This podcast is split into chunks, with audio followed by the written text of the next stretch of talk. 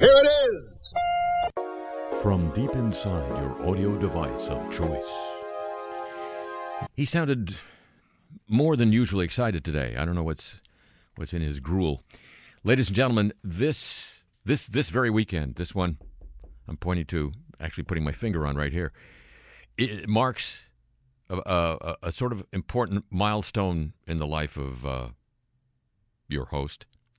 It was 30 years ago this weekend that I first set foot in the city of New Orleans, Louisiana, to attend um, the Jazz Fest.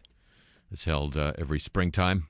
Still, they're still doing it, uh, and that that began one of the two enduring love affairs of uh, my life. This infuriating, confusing, remarkable, entrancing, absolute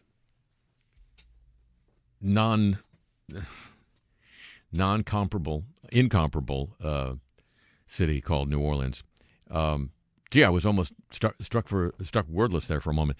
Um, and it was in the process of living here, being here, um, paying attention to what goes on here, that I became aware that, and and for many of you, this is going to be a familiar story. So just stick around for a minute. Uh, that what the national media were telling us about the flood of 2005 was at odds with what two independent investigating teams, uh, both from major universities, were discovering about the causes of that flood in the months following.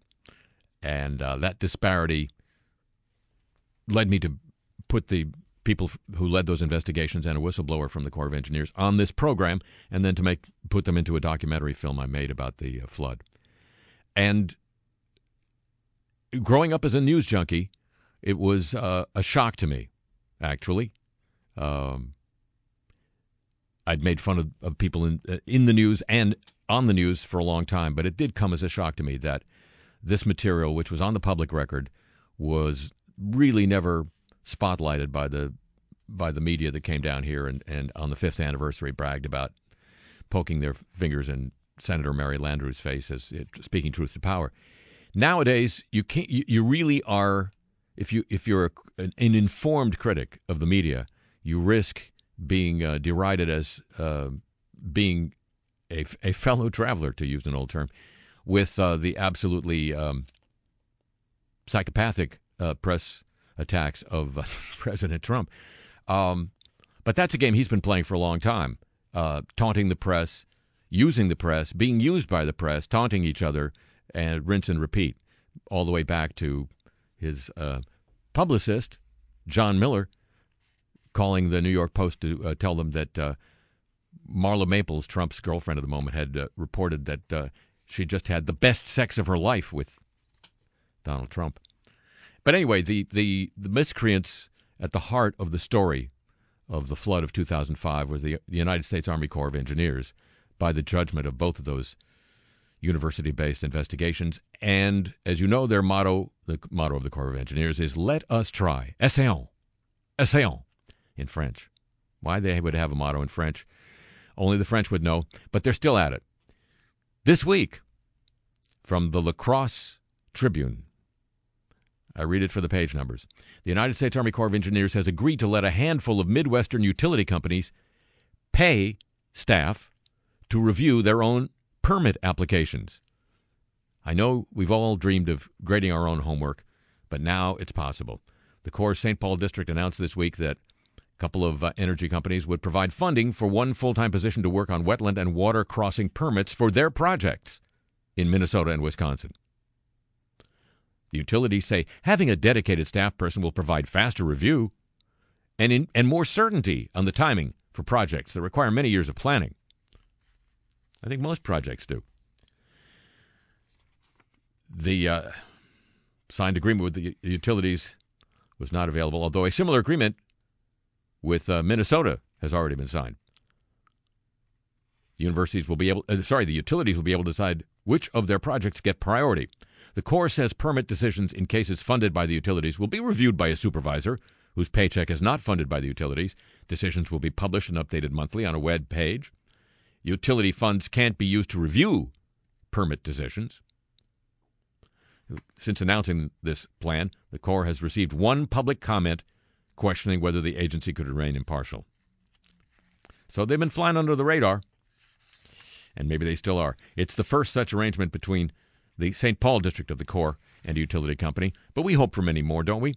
The Corps has dozens of agreements across the country under a 2000 law authorizing the Corps to accept outside funding for expedited permits, so long as they, quote, do not impact par- impartial decision making with respect to permits either substantively, substantively or procedurally, unquote. I wonder who lobbied for that law. While I'm wondering, hello, welcome to the show.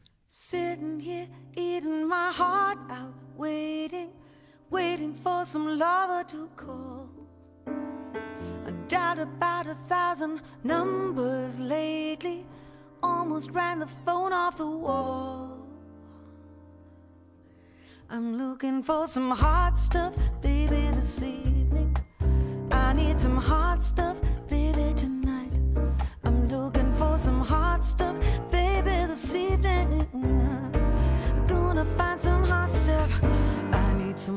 stuff tonight. Whoa, whoa, whoa,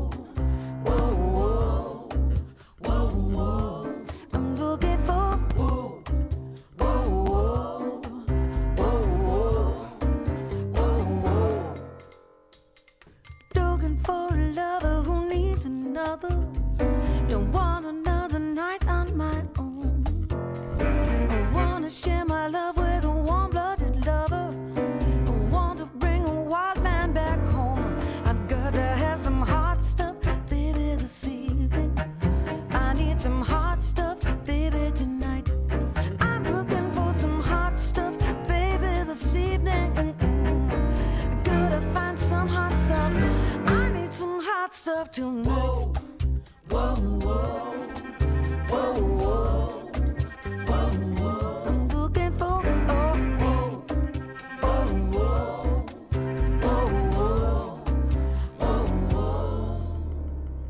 Sitting here eating my heart out, waiting, waiting for some lover to call. Dialed about a thousand numbers lately. Almost ran the phone off the wall. I'm looking for some hot stuff, baby, this evening.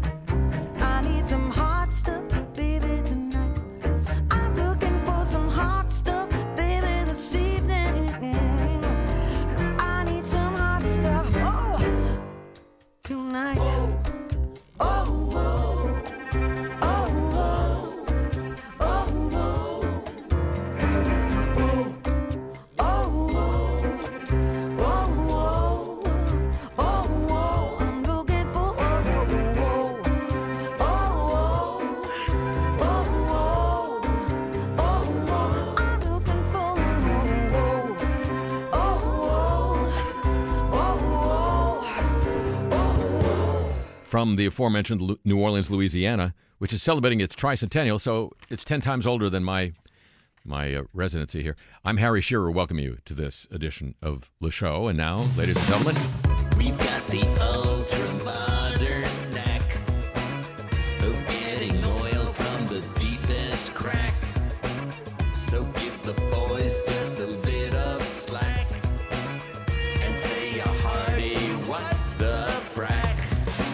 study released this week offers the first evidence that chemicals found near fracking sites can damage the immune system.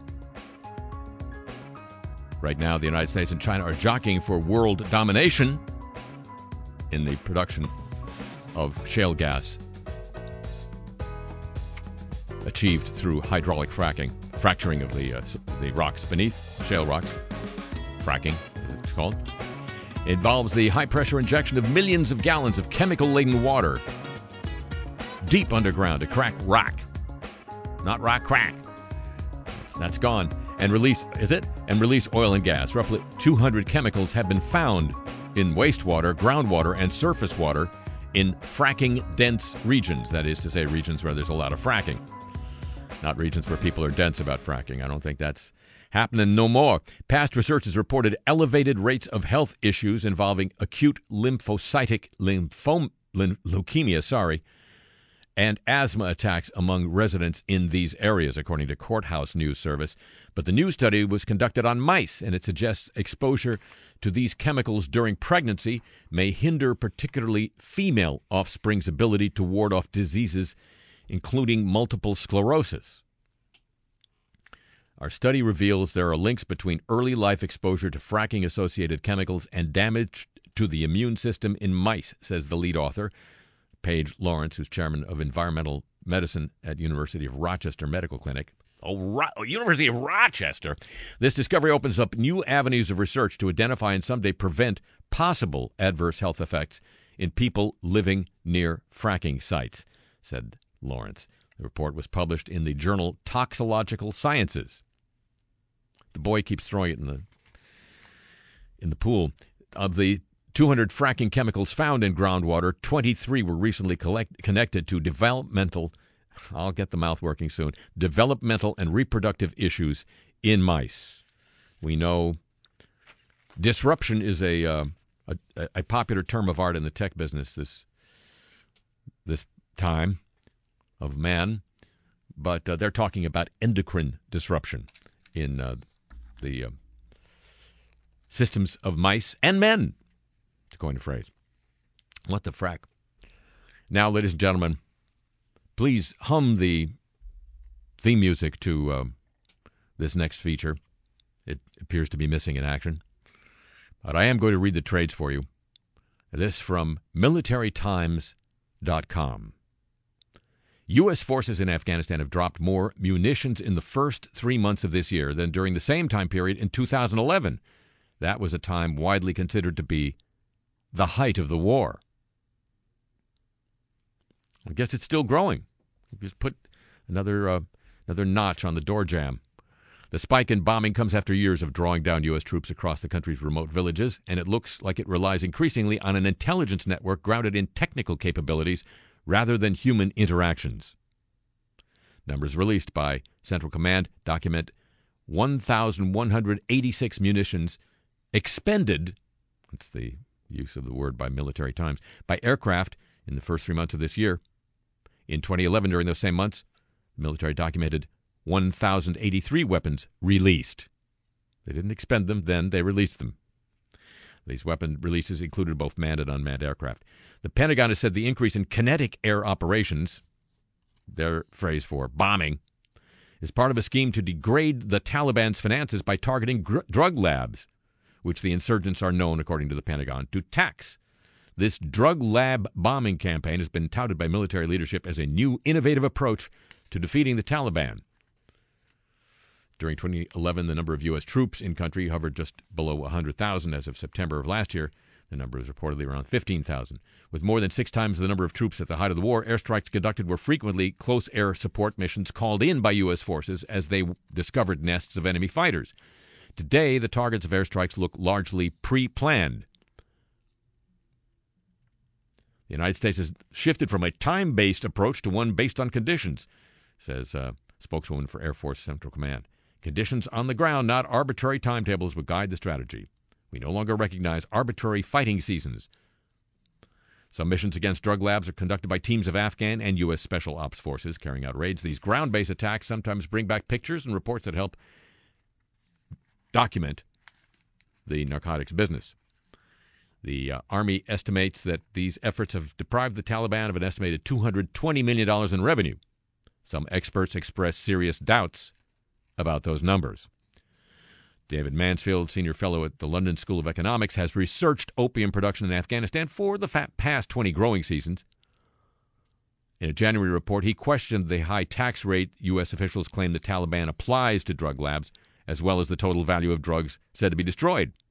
I really don't know how U.S. forces came to the conclusion of a 20% tax rate to the Taliban, he told Military Times. Fieldwork, and indeed economics, suggests it is nothing like this. Ultimately, without them sharing the assumptions that inform how they calculate their estimate of the loss the Taliban incur from lab strikes, then what they're reporting could at best be described as hope over substance. Gee, we never encounter that in our wars, do we? He continues, I'm afraid the math on this just doesn't make sense to anyone other than themselves. Well, if you have self-driving cars, you can have self just self-satisfying math. He also expressed concern that ground-based intelligence gathering and post-impact reporting after airstrikes was poorly done. Based on a November 19th strike, his research determined that three of the six buildings struck there were not actually drug labs. Mansfield research underscores concerns that without the same amount of troops on the ground as in past years, the intelligence gathering for airstrikes may be inadequate. It's not entirely clear how U.S. forces are gathering the intelligence necessary to conduct strikes effectively, given the roughly 85% reduction of troops since 2011. David Shedd, former acting director of the Defense Intelligence Agency, says that the technical intelligence is as good as it's ever been, but human intelligence gathering has likely receded alongside the footprint of U.S. forces. I can't imagine the human intelligence piece is just as good with fewer people, he says, but the technical in- connection, collection remains very, very strong. He points to the greater cap- capabilities of aircraft sensors downrange to scour targets, as well as the monitoring of radio frequencies and other more complex signals and imagery collection. Does it replace on the ground tactical elements that I would trust to report back accurately? Probably not 100%, he said. But I understand it's in the good enough category to maintain this campaign where it's at now. Unquote. Before the drawdown, troops working in remote villages would constantly collect information to pass up the chain, where it was sussed through and fused together within a broader network of technical and ground based data. National intelligence agencies rarely have the granularity of intelligence gathering that a ground force could provide, Shedd says. In an era with a much smaller forward deployed presence, deployed presence, it remains unclear if the replacement of human intelligence gathering with technical collection will always suffice. The U.S. the U.S. Forces spokeswoman said she couldn't provide information on how exactly they're currently sourcing their intelligence. But let's expend, let's expend some um, weaponry. Otherwise, conclusion that. Um, one must must arrive at, ladies and gentlemen, when I read the trades for you, a copyrighted feature of this broadcast. And now, I just want to say one word to you. Just one word. Yes, sir. Are you listening? Yes, I am. Microplastics. Think about it. Will you think about it? Yes, I will. Enough said. Purdue University scientists led a comprehensive analysis of research concerning the effects of microplastics on aquatic life. The results show widely differing impacts among different types of animals. You might expect that. Strong negative effects were particularly apparent for small animals, larval fish, and zooplankton. We should care because that's a source of food for many species and suggests serious potential consequences that could ripple throughout the food web. This comes from Purdue University an associate professor in Purdue's Department of Forestry and Natural Resources, led a team that designed a meta analysis of research relating to the effects of microplastics on aquatic life, published in the journal Science of the Total Environment. That's a bit ambitious, isn't it? Used results from 43 other studies that each considered the effects of microplastics on consumption of food, growth, reproduction, and or survival of aquatic animals. Most significant findings included on average, exposure to microplastics negatively affects consumption, growth, and survival of aquatic animals. So basically, not so good. However, the results are highly varied, and not all groups of animals were affected in the same ways. Microplastics significantly reduced growth, reproduction, and survival of zooplankton. When exposed to microplastics, larval and juvenile fish see negative effects on natural consumption of other foods. At least they can still see. One of the types of organisms that seems to be affected is crustacean zooplankton, which are the main prey for many small fishes. The fact that these very small organisms are consuming these microplastics or altering their growth, reproduction, and survival means there could be consequences up the food web. And from another university, Plastic is famous for its unyielding durability, making it perfect for consumer products, but a unique and persistent menace to the natural environment. We're going back to turtles here, ladies and gentlemen, as the San Diego, San Diego desk reported, focusing for the second week on turtle sex. I know it sounds like a small town in England. It's not. Loggerhead sea turtles we're talking about this week. They nest on the once pristine beaches bounding the Gulf of Mexico. Now millimeters thick pieces of broken down plastic, micro, your microplastics, pose a particularly urgent threat. A new study from Florida State University researchers shows that increasing microplastic accumulation along the Gulf's beaches could alter the composition of shoreline sand, jeopardizing the turtles' sensitive incubation environments. Who knew turtles and their um, love making are such sensitive uh, subjects? These findings were published in the journal Marine Pol- Pollution Bulletin. There's enough pollution to have a bulletin. With increasing populations, higher demand for resources, and more use of plastic, we're having a lot more plastic and microplastic appearing as marine debris. That sounds like a, a great name for a uh, an internet influencer, doesn't it? Marine debris. That, no, this is stu- according to the study's co-author. In the coastal areas, we're seeing significantly more pollution. The uh, study surveyed the 10 most important loggerhead turtle nesting sites in Florida. I believe this is according to scientists. I don't believe the turtles weighed in on how important they were, but go ask a turtle, you know. Small uh, sand, sa- sand samples collected throughout the region revealed that microplastics were present at every site. So turtles can't win.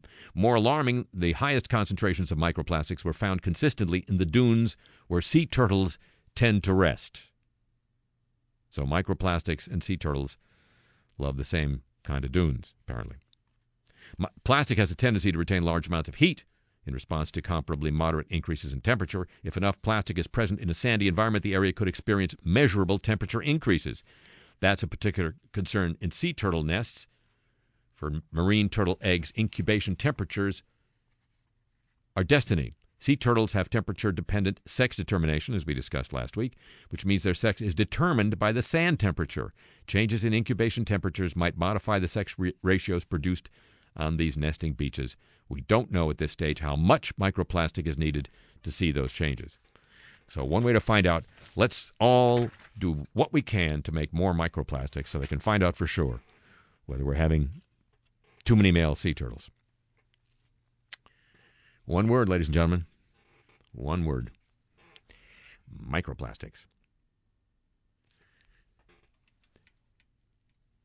And uh, now, ladies and gentlemen, not to startle you, but news of the godly.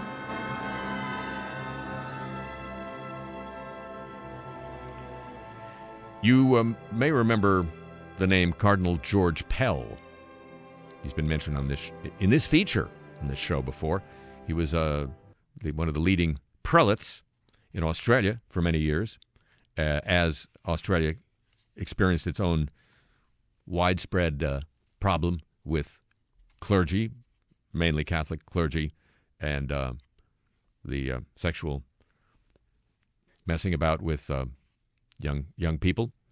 Uh, then he was moved to the Vatican, where he's put in charge of Vatican finances, sort of out of out of uh, out of range, you might think, but no.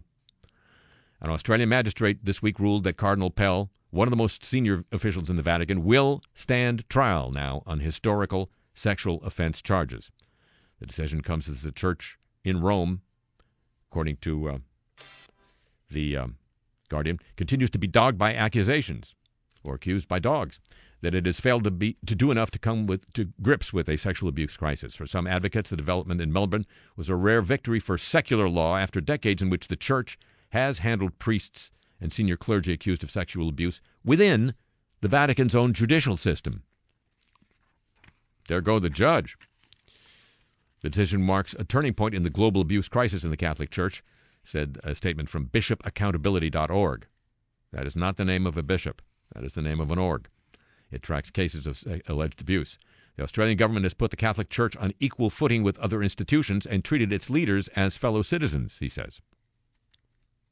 By the way, just because we have these stories uh, quite regularly on this broadcast, often involving uh, problems of this kind existing in the United States, when the Catholic Church pays out millions of dollars in uh, settlements to victims, that in effect is taxpayer money.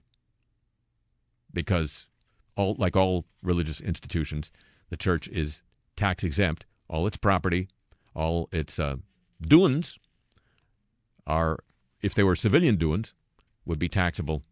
They're not. So, in effect, we're subsidizing these settlements. Stand tall, everybody. In Rome, the question now is whether Pope Francis is prepared to take tougher action against accused priests, as well as the bishops who've been accused of protecting them. On Tuesday, a Vatican st- uh, spokesman released a short statement on the Pell case, saying the cardinal is on leave from his duties. He didn't comment on the judge's decision. Pell has strongly denied wrongdoing and has pleaded not guilty to all of the allegations, which have not been made public by the court. Some charges related to the case have already been dismissed. So, if if, if you're inclined to hold your breath, hold off on it. News of the Godly, ladies and gentlemen. It is a copyrighted feature of this broadcast.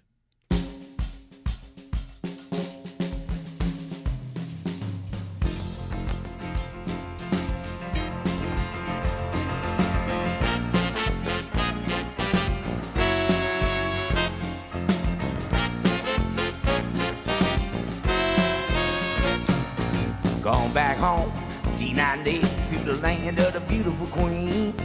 Gone back home to my baby, going back to New Orleans.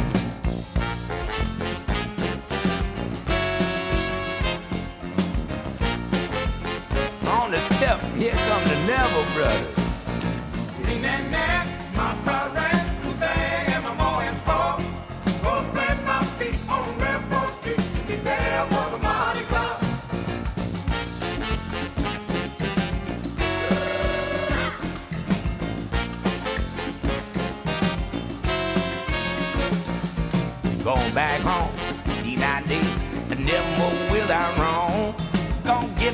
That A2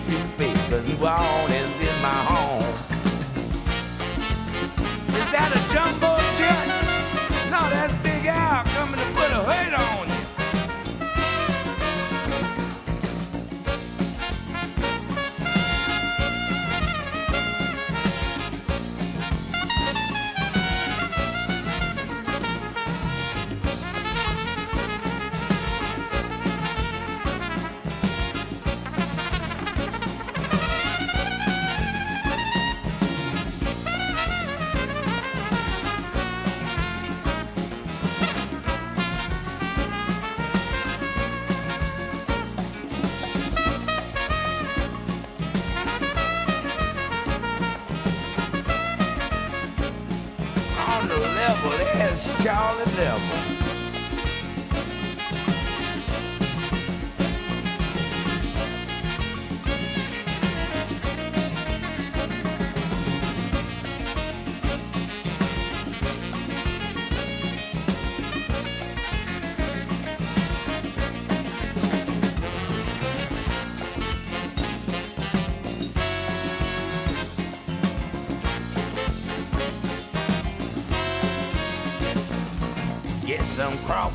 Jumbo live red beans, and fine protein.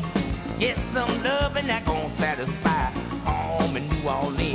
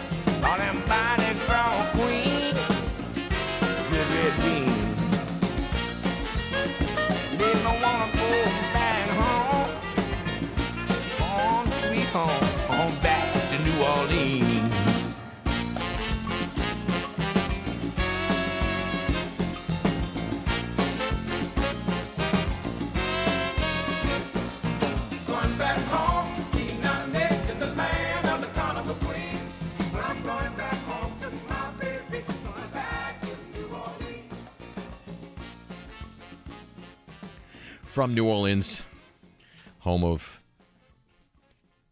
Charles Neville, who passed away this week. This is Le Show. And now, ladies and gentlemen, news of the warm, won't you?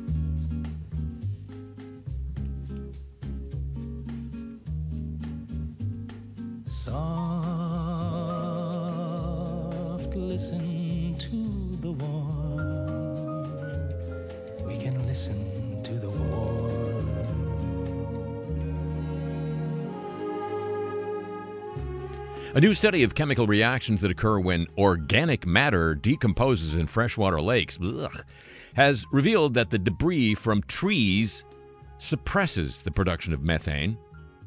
Debris from plants, like those found in reed beds, actually promotes the production of methane, a harmful greenhouse gas.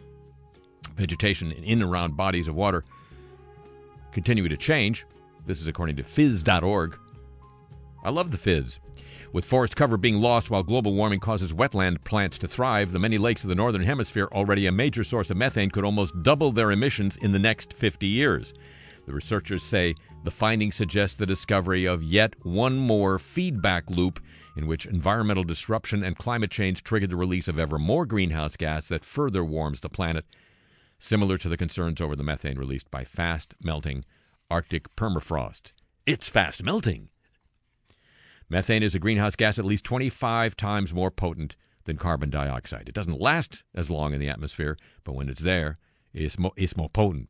Freshwater ecosystems already contribute as much as 16% of the Earth's natural methane emissions, just 1% from all the world's oceans. The researchers point the current methane emissions of freshwater ecosystems alone offsets around a quarter of all the carbon soaked up by land plants and soil. That's the natural carbon sink that drains and stores CO2 from the atmosphere. Up to 75% of the methane emissions from an individual lake, they're not really, really individuals though, are the result of organic matter shed primarily by plants that grow in or near the water. Methane gas gets generated as a um, byproduct of the consumption of that stuff by microbes. Even though the sun does not shine in Antarctica in the wintertime, in some places snow on the glaciers can melt. The cause warm wind. Pardon me. This is from um, EurekAlert. Utrecht great glacier researcher Peter Kuipers Munneke has discovered by combining images of weather statistics uh, and satellite images. His findings were published in Geophysical Research Letters. Winter in Antarctica, as you know, is black and freezing for months on end.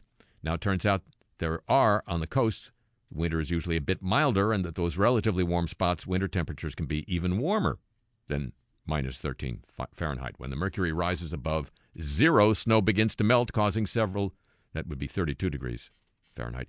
Snow begins to melt, causing several meltwater lakes to accumulate on top of the underlying glacier. These lakes can be 164 feet wide, up to half a mile in length, and that can help the glaciers not survive. The Persian Gulf, also known as the Arabian Gulf, well, let's fight about that some more, may lose up to 12% of its marine biodiversity in some areas before the end of the century if countries in the region do not take measures to address climate change. They can't even agree on the name of the Gulf. What do you. This is again from phys.org. We, man, we fizzing. According to scientists at the University of British Columbia and the University of Western Australia. Now, see if they can get together. A business as usual climate scenario will severely affect species richness off the coast of Saudi Arabia, Bahrain, Qatar, and the United Arab Emirates by the end of the century. Some species may be able to avoid changes in environmental conditions by migrating north toward cooler waters off the coasts of Kuwait and northern Iran, but then they run out of uh, water pretty soon. The northern Gulf is surrounded by land, creating a cul de sac effect, meaning marine species will not be able to shift their distributions further poleward. I say poleward, everyone. Consequently, the area suitable to species currently present in the Gulf will be shrinking substantially under climate change. This is the lead author, Colette Wabnitz, being quoted there. Among the eight countries the, uh, that comprise the Gulf area, the UAE is, is, is expected to perform the worst. It may lose as much as 45% of its catch potential. That's fish to you and me. Unlikely to have major economic consequences because the UAE is not very dependent on its fisheries. But Bahrain, Bahrain could lose almost 9% of its catch, very significant to Bahraini coastal communities that rely heavily on fisheries for food and employment. The researchers suggest The general pattern of response to climate change they found is likely to be applicable to many fishes and invertebrates in the Gulf. But the good news is the Saudis are going to allow the fish to drive. So, you know, progress, just a, it's an incremental thing. Now, ladies and gentlemen, the week uh, for, President Trump. Um, well, th- there was some uh, good good economic news.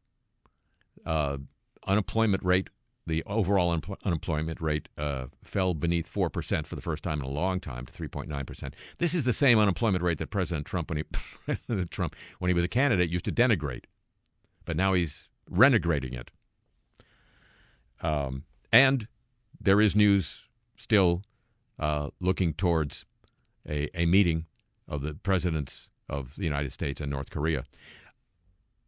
I believe uh, this program last week discussed the news that a North Korean, one of the major sites for testing weapons, nuclear weapons, nuclear stuff in North Korea, had had a seismic collapse.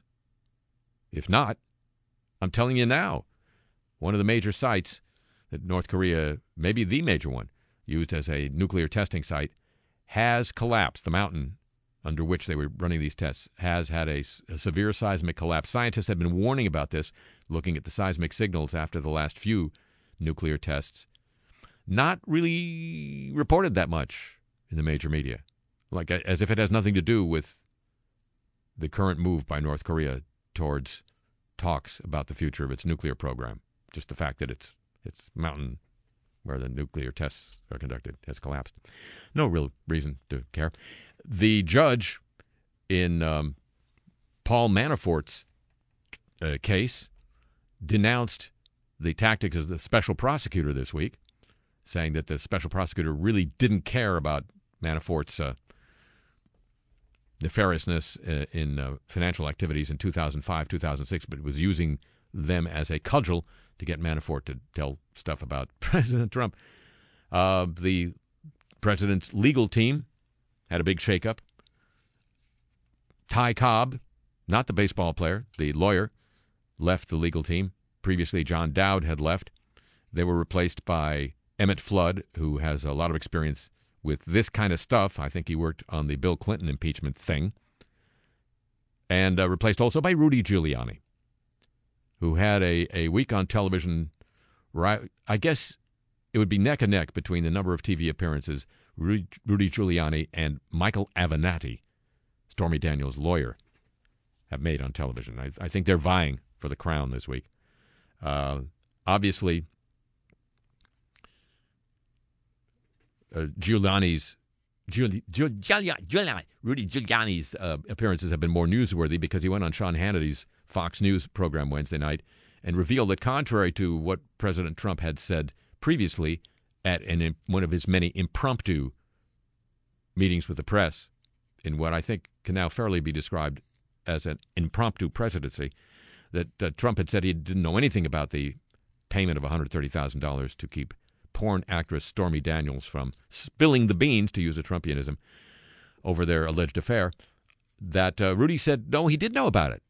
He re- reimbursed lawyer Michael Cohen for the money, and it had nothing to do with the campaign. But then he went on Fox News on Thursday morning and said, well, imagine what it would be like to have the news of Stormy Daniels' affair with the president come out during the campaign. And then Rudy issued a, a, a Trump issued uh, three tweets supporting Rudy's version of events, and then Rudy issued a statement on Friday, kind of walking back some of what he'd said previously. Reports in the White uh, from anon- anonymous, always anonymous staff in the White House, always anonymous, always impromptu, uh, that uh, people were left wondering what the story is and what the story is that they're supposed to tell, like Sarah Sanders. Stories also circulating this week of the president's increasing ire with uh, his chief of staff, John Kelly, his refusal to be uh, handled, managed by Kelly, and his in- insistence that Kelly had, in some circumstances, imagine this, not told him the truth. Yeah, it takes it takes a while to uh, encompass all of that, unless This week, for the first time, war breaks out on the legal team. And for the businessman turned chief executive, it's never too late to get the facts straight.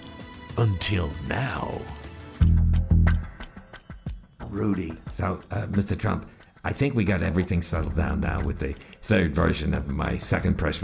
I mean, my sorry, the second version. of- Okay, good. Maybe just to make sure we're on the same page, explain it to me. the, the settlement deal. Yeah, the thing. Go ahead. It's just me in here and the cameras. Uh, okay. Uh, You know, act like you're talking to Sean Hannity, Uh-huh. who, by the way, just like me, only uses Michael Cohen for the tiny, tiny percentage of his most elite gold platinum problems. Right. So, and this is, as I understand it, uh, from my not speaking to you or Michael Cohen, so that that understanding, while completely factual, is is based on no first or second hand knowledge of any kind. You, uh, Michael, undertook on your behalf and without your knowledge to execute an agreement to not disclose false or defamatory information about you, and sealed that deal with money from his own account, which you then, without your knowledge, reimbursed him through retainer payments. Which? Uh, uh, uh, which you were aware of. Okay, good. And what else? I don't. I don't think we're having this conversation. Okay. I think you caught up. Uh, one- one question, sir. Mm-hmm. If the cameras are here, we must be having this conversation. If you know what I mean. You ever notice that nobody's ever seen the old Apprentice tapes, right? Got it. The Fat Tony Salerno treatment. I didn't say that. Now, this week, Rudy, you've got a major, major task. Mm-hmm. You succeed in this challenge, you will be in terrific shape as we get to the finals. There's something more final than this? Okay, here's the deal. This uh, other Michael lawyer, the, the, the one with the Italian name, Uh, uh, Stormy's lawyer. he's on TV every night. He says whatever comes into his head, true, not true. God knows how he gets away with it. Uh, uh, speaking of God, the prayer breakfast people called me. They just wanted to say how grateful they are that you got the Bible verse right this year. Okay, whatever. So this uh, Michael, who's this? Avenatti. You know, I'm gonna start calling him Nutty Avenatti. You like that? Anyway, he's getting in the way of our message. What, you want me to call some people who know some people? I still got Bernie Kerik on speed dial. I want you to go on Hannity and tell Sean that some people are saying that uh, this nutty Michael has been to Russia, and some people even think he may be the collusion. Can you do that? I don't know if the Hannity people want me back this soon. They they usually You have. a- tell them to screw their rules. This is a big deal. This could blow everything wide open. Or not. We'll see. Mr. President, you know I I'd never let you down. Again. Again. I I didn't think I'd let him down before, but hey, it's it's his boardroom, and at, at this rate, I could still end up as Secretary of State. General Kelly. Yes, sir. I uh, I have to say, sir, if you're responsible for the leaks about how unhappy you are with my performance, I'd appreciate it if you'd uh, let me know directly. General, as I said when you were uh, standing beside me for a photo op, I'm loving having you on the General Kelly team. That's why the hell we named the team after you, for God's sake. Oh, uh, sir, speaking of which, the uh, prayer breakfast people. I know, I know. Rudy told me. Man, I got the Bible verse right. I, I can't figure out how they even know. There's so many of them. Anyway, General, you've got a big new task this week. well, sir, if I may, just keeping everybody in the uh, information loop is itself a big task, this and every week. If I could uh, make a suggestion. General, you're here to control the process. Do I look like the process? no, sir. I didn't think so, but I just wanted to check. Look, General, the new White House doctor is a disgrace. Well, sir, Dr. Uh, Ronnie really couldn't come back after all the controversy. And once again, with the so called anonymous sources leaking to the fake news, who are these people? And if they don't exist, why can't you control them? That's a good question, sir. But uh, what's wrong with the new doctor? He came with the highest recommendations, and uh, no, I don't mean from President Obama. I know how that set you off sometimes. What's wrong with him? I'll tell you what's wrong with him. I've got to get this stress test thing. Yes, sir. That's uh, been on the schedule for. And I wrote something for him to release after the test. Hmm. And he, and I mean this, is just a disgrace. He refused to. Was this the release that said that your heart was uh, stronger than the Hoover Dam? May have said something in there like that. In any case, I need a doctor that, uh, who gets the, the deal. I'm, I, you know, I'm the person who defeated Hillary Clinton by the largest margin in the history of the Electoral College, and he's not. Can you do it? I'm sure we can find a highly qualified practitioner who can show you the uh, necessary deference, sir. And you can do it this week? Well, and the hurry would be because. Because uh, next week is the damn stress test, for God's sake. General, keep your eye on the damn ball. You can do that, right? Yes, sir. I'm. Uh, I'm in it to win it.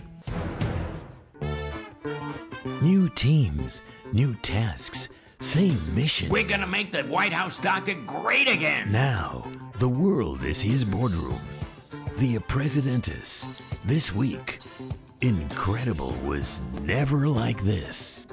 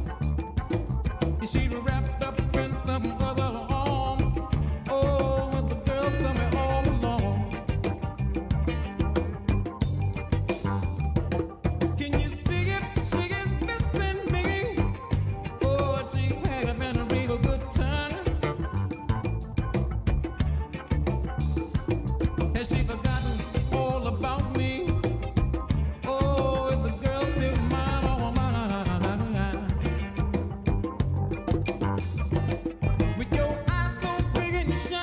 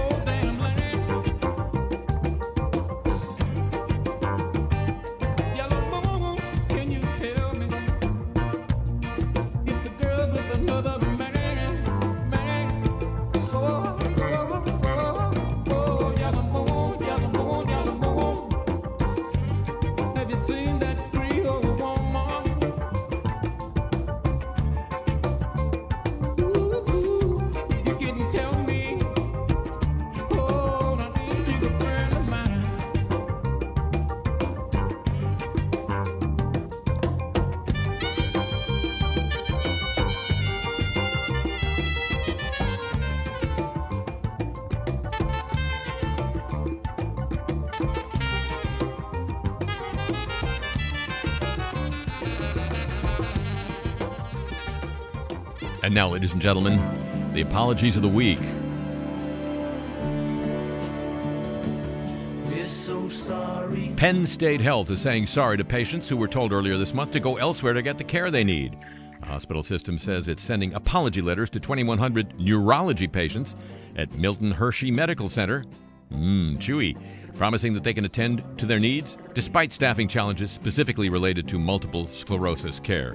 The apology letters are a response to letters sent to those same patients way back on April 17th suggesting they seek care for their multiple sclerosis at different hospitals. Airline Chicago United Airlines. Oh no, not them again. They're, they're regular visitors to the apology thing. Is responding to reports of an incident involving an attendant, saying it is aware of a concerning incident involving a flight attendant serving in our regional service provider, Trans States Airlines.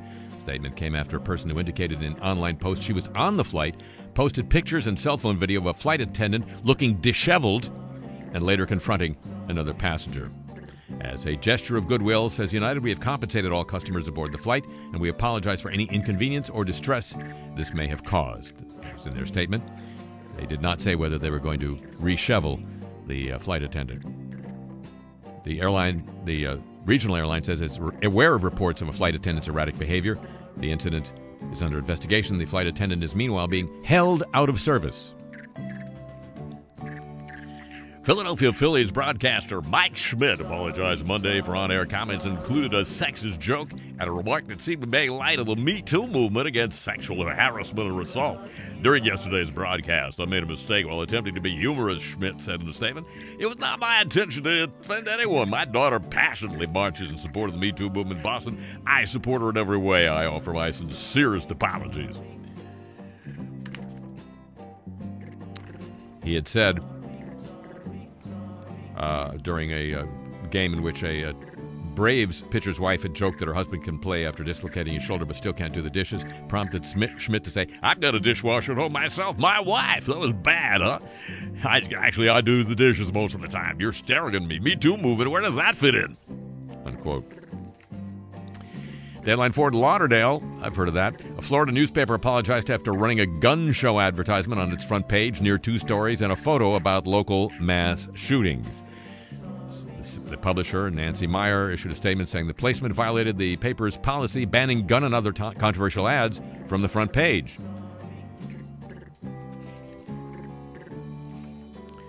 The, president, the Palestinian president, Mahmoud Abbas, has apologized after he was accused of anti Semitism following a speech in which he suggested that historical persecution of European Jews had been caused by their conduct, not by their religion. Abbas made the comments during a wide ranging speech in Ramallah. It also drew condemnation from the U.S. and the EU.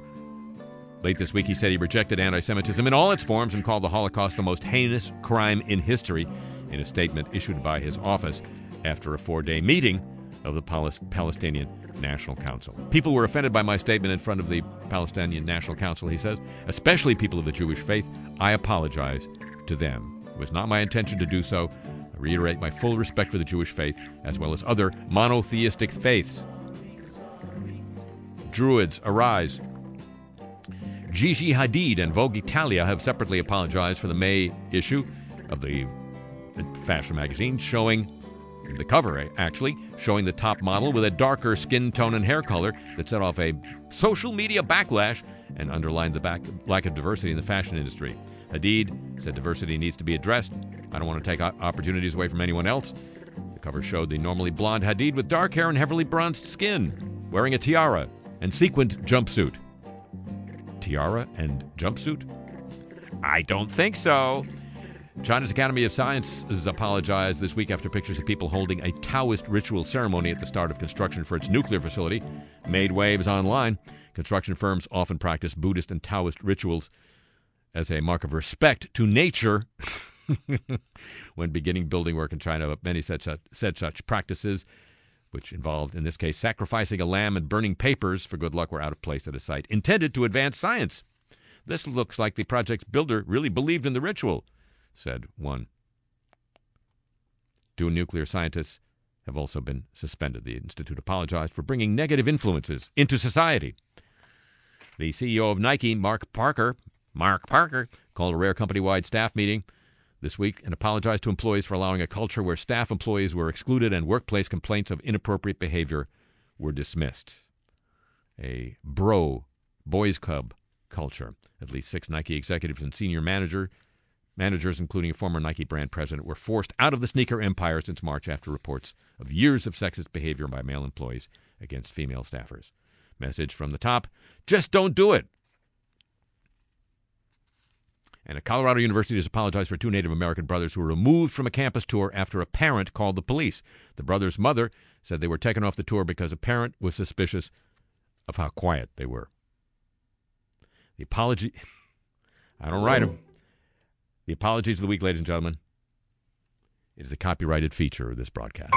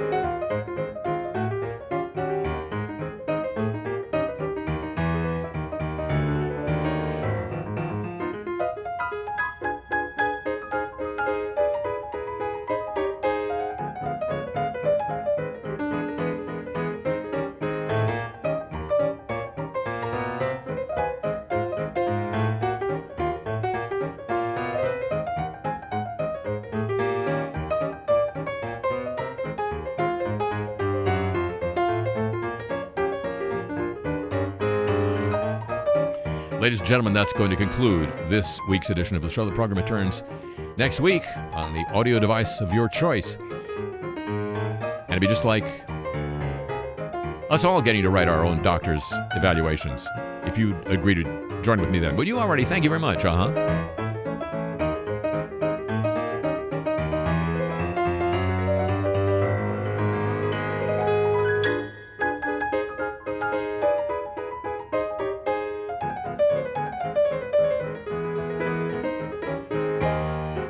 Tip of the show chapeau to the San Diego, Pittsburgh, Chicago in exile, and Hawaii desks. Thanks as always to Pam Halstead and to Garrett Pittman here at WWNO New Orleans for help with today's broadcast.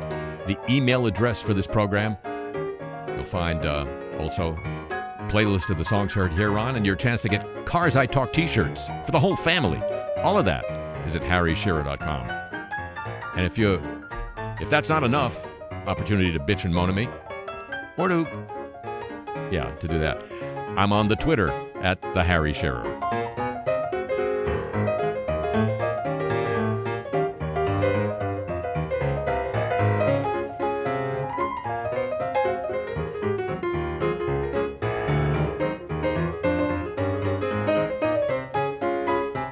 If you're in New York City, come join me if you'd like.